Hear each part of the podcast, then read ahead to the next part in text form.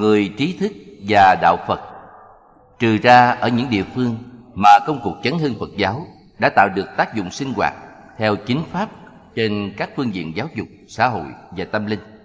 Ở nhiều nơi, nhất là ở thôn quê, mỗi khi nói đến đạo Phật, một số trong chúng ta thường liên tưởng tới những ngôi chùa tối tăm với lối thờ phụng phức tạp và tới những ông thầy quanh năm gõ mỏ tụng kinh và đi làm đám ma, đám chay trong làng trong xóm.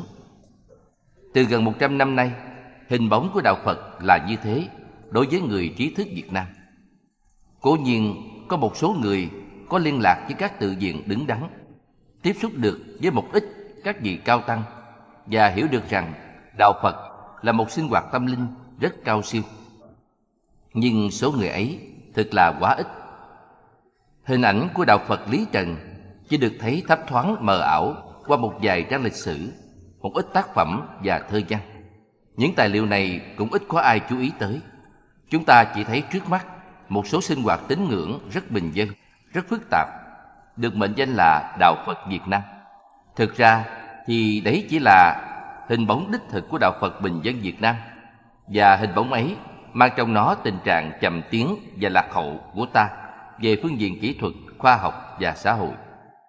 Trong kinh Pháp Hoa, giáo lý của Phật được dí với một trận mưa rào thấm nhuần rừng núi đồng ruộng. Tùy theo nhu cầu, các cây lớn cây bé hút lấy nước mát của trận mưa. Nhu cầu tín ngưỡng tầm thường của xã hội bình dân khiến cho xã hội bình dân chỉ tiếp nhận được một phần rất ít giáo lý của đạo Phật. Và vì vậy, đạo Phật bình dân Việt Nam tiêu biểu một cách nghèo nàn và vô cùng thiếu sót giá trị cao đẹp của Phật học. Khi một bà mẹ mang đứa con 8 tháng đến chùa bán khoáng cho ông thầy và cho Phật, bà mẹ ấy tin tưởng rằng khi đứa bé đã là con của Phật rồi thì ma quỷ không còn dám động tới tánh mạng nó nữa. Nhà chùa cho đứa bé mặc áo có in những chữ phạn như là bùa chú để trấn áp các loại ma quỷ. Khi mà những phương tiện y tế vệ sinh đang còn thiếu thốn, không bảo đảm được cho sinh mạng đứa bé, thì cố nhiên bà mẹ phải tìm tới những bảo đảm của tín ngưỡng. Đạo Phật là đạo từ bi.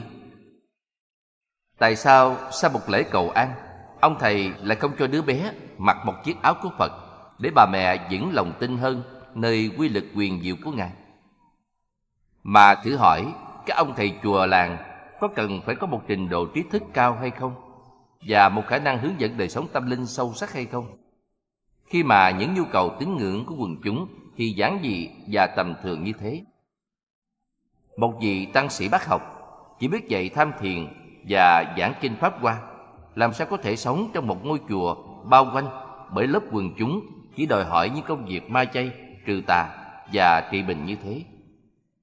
Cho nên muốn đạo Phật được hiển lộ với hết sắc thái cao đẹp của nó, ta phải tìm cách áp dụng cho được đạo Phật một cách sung mãn trong sự sống. Và như thế, tức là phải làm sao cho quần chúng biết tìm ở đạo Phật sự thỏa mãn những nhu cầu sinh hoạt trí tuệ và tâm linh cần cho sự phát triển toàn diện con người của họ, chứ không phải chỉ biết tìm ở đạo Phật những an ủi và che chở có tính cách thần bí mà thôi. Một câu hỏi tự nhiên đến với chúng ta. Làm sao trong điều kiện sinh hoạt kinh tế thấp kém như thế, làm sao trong sinh hoạt kiến thức thiếu thốn như thế, người dân có thể có được những nhu cầu về sự phát triển con người của họ về phương diện sinh hoạt tâm linh. Bận rộn quá về vấn đề chạy ăn, chạy thuế, chạy thuốc men cho con, làm sao họ có thể nghĩ đến chuyện học hỏi giáo lý đạo Phật? Kiến thức thiếu thốn như thế, làm sao họ nhận ra rằng sở dĩ con họ bị bệnh không phải là vì tà vì quỷ mà tại vì họ thiếu những phương pháp trị liệu và bảo vệ sinh mạng cho đứa bé họ đang cần ở một ít trấn tĩnh và an ủi. Thì họ nhận một ít trấn tĩnh và an ủi ở đạo phật, thế thôi.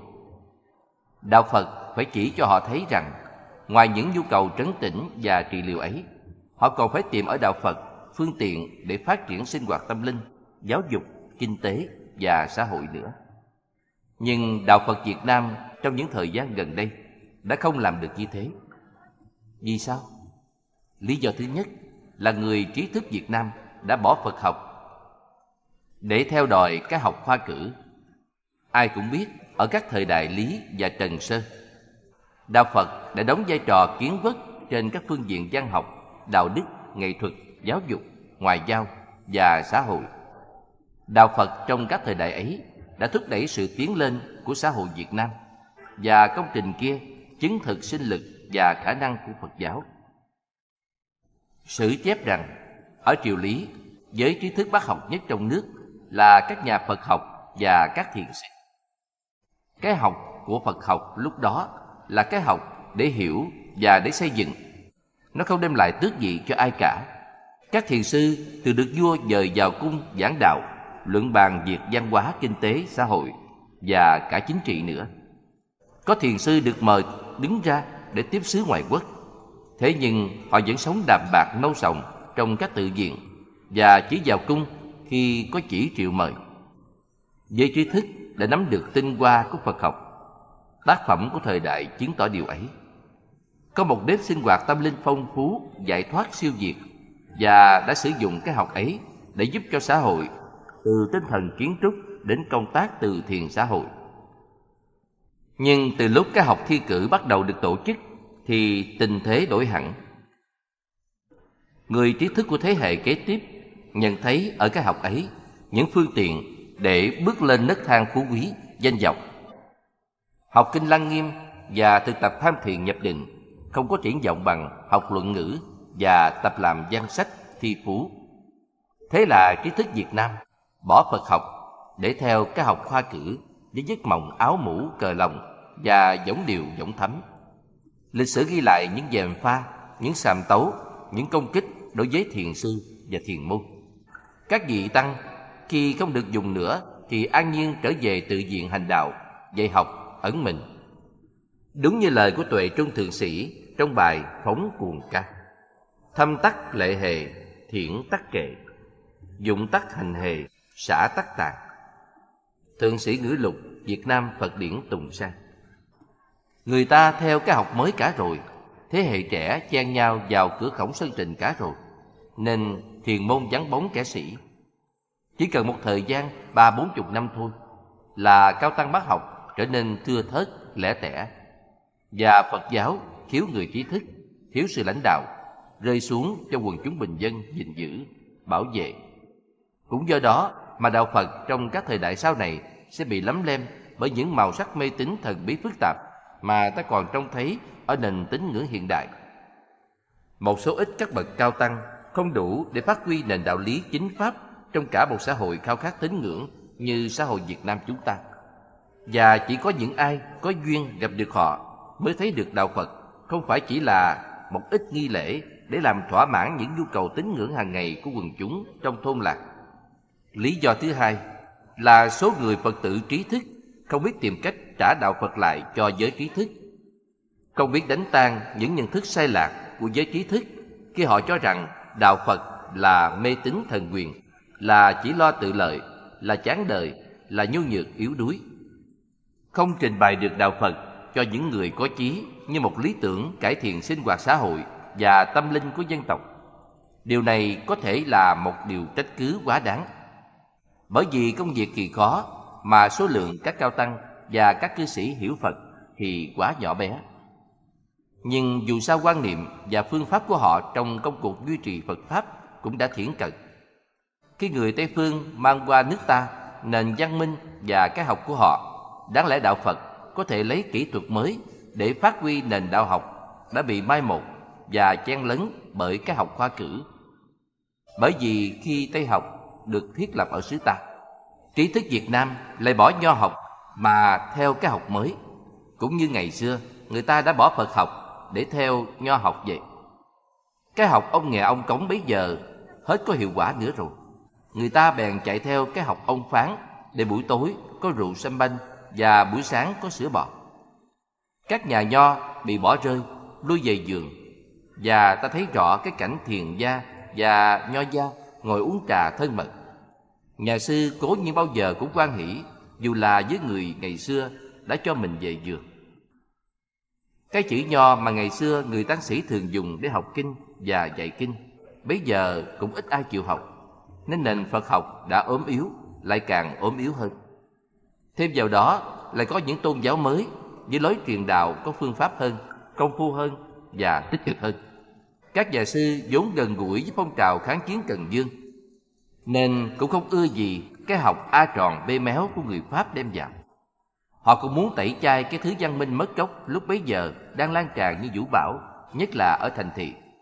Họ không biết thích nghi với thời đại, đem lối văn tự mới để truyền bá Phật học. Trái lại, những người tập sự trong các tu viện đều chỉ được học chữ Hán. Mãi đến khoảng năm 1930 mới bắt đầu thấy có các chú điệu được học quốc ngữ. Cố nhiên Phật học phải suy đồi một cách thảm hại khi mà một mặt thế hệ những người thâm hiểu Hán văn tàn dần, một mặt lớp người muốn học quốc văn bị cấm đoán, không được khuyến khích. Thế kỷ vừa qua, thực đã mang lại quá nhiều đen tối cho Phật giáo. Nếu mà không có phong trào chấn hưng Phật học khởi mở từ khoảng 1930 dưới ảnh hưởng của phong trào Phật học Trung Hoa do Thái Hư Đại sư lãnh đạo. Công cuộc chấn hưng Phật giáo đã vấp phải những trở ngại lớn lao. Một mặt, lớp người Phật tử trí thức làm cán bộ thì thiếu thốn. Mặt khác, không có cơ sở tài chính. Mọi cố gắng phần nhiều dựa trên phương tiện của một số các người hơi dư dật, được mệnh danh là có tâm đạo và thực ra là có nhiều đòi hỏi tín ngưỡng không cần cho chánh pháp lắm như tô tượng, đúc chuông, đàn trai, chẩn tế. Cho nên mãi đến sau này, sau bao nhiêu cố gắng, Đạo Phật vẫn chưa tự thực hiện được phong độ ngày xưa. Một số rất đông thanh niên và trí thức mê say Tây Phương vẫn không có được một ý niệm về giá trị Phật học. Mỗi khi nghe nói đến Đạo Phật, vẫn nghĩ đến những hình thái lễ bái, tín ngưỡng tiêu cực, những lề lối sinh hoạt yếm thế. Cuộc biến động lịch sử vừa qua đã lây chuyển được trí thức trẻ tuổi Việt Nam. Tinh thần vô quý, hy sinh, thương yêu của Đạo Phật được thể hiện chói ràng nơi Hòa Thượng Quảng Đức, nơi lớp người hiền lành nhưng cương quyết khi họ đứng dậy cho tự do. Một số những người bạn trẻ bàng hoàng tỉnh thức, họ không dám nghĩ rằng cái hình ảnh họ tạo ra trong trí họ là đạo Phật nữa. Họ hé thấy ở đạo Phật một cái gì không phải yếm thế tiêu cực. Thì ra trong cái hình thức cũ kỹ và tầm thường ấy có một viên ngọc nội dung vô cùng giá trị. Sự hưởng ứng và phong trào học Phật của người trí thức và thanh niên ngày nay chứng tỏ sự hé thấy đó. Cuộc vận động của toàn dân sẽ dĩ thành công là vì chúng ta đã khai triển được đức vô quý, tình thương yêu, sự hy sinh, những gì được coi như là nằm trong phần nội dung đẹp đẽ của đạo Phật. Đó là những tia sáng đầu chiếu xuyên ra ngoài cái vỏ hình thức cũ kỹ và tầm thường. Nếu lấy được viên ngọc đó ra hẳn ngoài ánh sáng, thì ta sẽ trở nên vô cùng giàu có. Nhân đây tôi xin nhắc lại câu chuyện viên ngọc quý trong Kinh Pháp Hoa. Một vị trưởng giả triệu phú kia biết rằng đứa con trai mình vì tánh tiêu xài phung phí nên có thể làm tán gia bại sản ngay trong một thời gian ngắn sau khi ông qua đời. Ông liền lấy cái áo của đứa con, cái áo mà ông dặn đứa con sẽ mang theo suốt đời, rạch gấu áo và giấu vào đấy một viên ngọc bảo châu quý giá vô ngần. Quả nhiên sau khi ông mất, đứa con phá sản trong một thời gian rất ngắn. Và sau khi bị bạn bè hất hủi, liền đi tha phương cầu thực, đối lạnh khổ sở tháng này sang năm khác. Một hôm, khám phá ra được viên ngọc trong gấu áo. Đứa con liền trở thành giàu có sung sướng như xưa. Viên ngọc kia trong trường hợp Việt Nam mà cũng là trường hợp của Á Châu nữa. Là tiềm lực và khả năng của đạo Phật nằm sâu trong lớp hình thức cũ kỹ và tầm thường của những nhu cầu tín ngưỡng bình dân.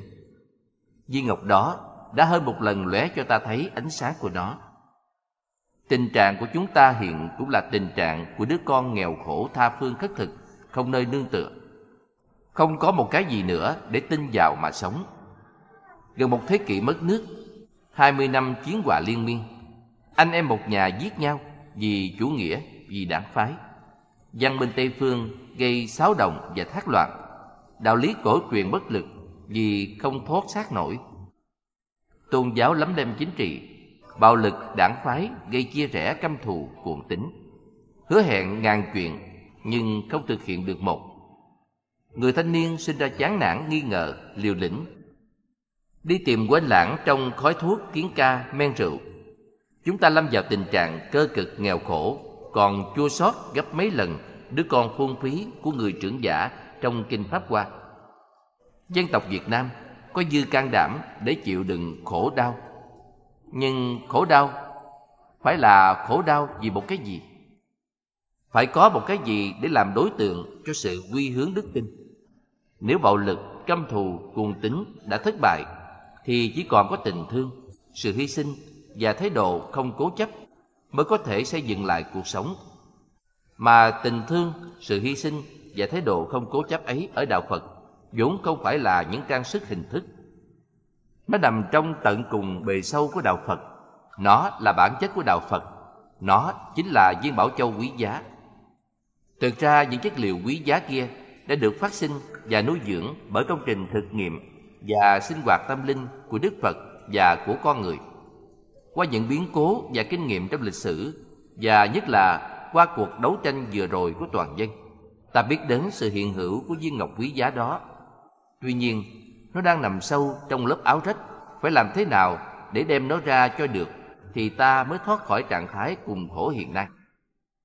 Tất cả sự khó khăn là ở chỗ đó. Trong những năm tháng tha phương cầu thực, đứa con cùng khổ, tuy mang viên ngọc quý trong áo nhưng vẫn không biết không hay mà dù nếu có biết rằng viên ngọc đang nằm trong túi áo nhưng không lấy được nó ra thì đứa con cũng chưa có thể gọi là thực sự giàu có. Chúng ta cũng vậy. Nếu chỉ bằng lòng với ý tưởng rằng chúng ta có viên ngọc mà không chịu nỗ lực để làm hiển lộ nó, hiển lộ tiềm lực và khả năng đạo Phật thì chúng ta vẫn chưa là thực sự giàu có. Và công việc đòi hỏi tất cả chúng ta, những người giữ ngọc, một thái độ khiêm tốn, một tinh thần cấp cứu một ý chí cương quyết thực hiện. Phải trở lại với đạo phật, phải trả đạo phật về cho trí thức và thanh niên. Phải xây dựng lại nền phật học, phải đem nền học ấy ra áp dụng trong sinh hoạt tâm linh, áp dụng trong mọi sinh hoạt văn hóa, kinh tế, mỹ thuật, xã hội, như các nhà phật học xưa kia đã thực hiện và đã thành công trong xã hội lý trần.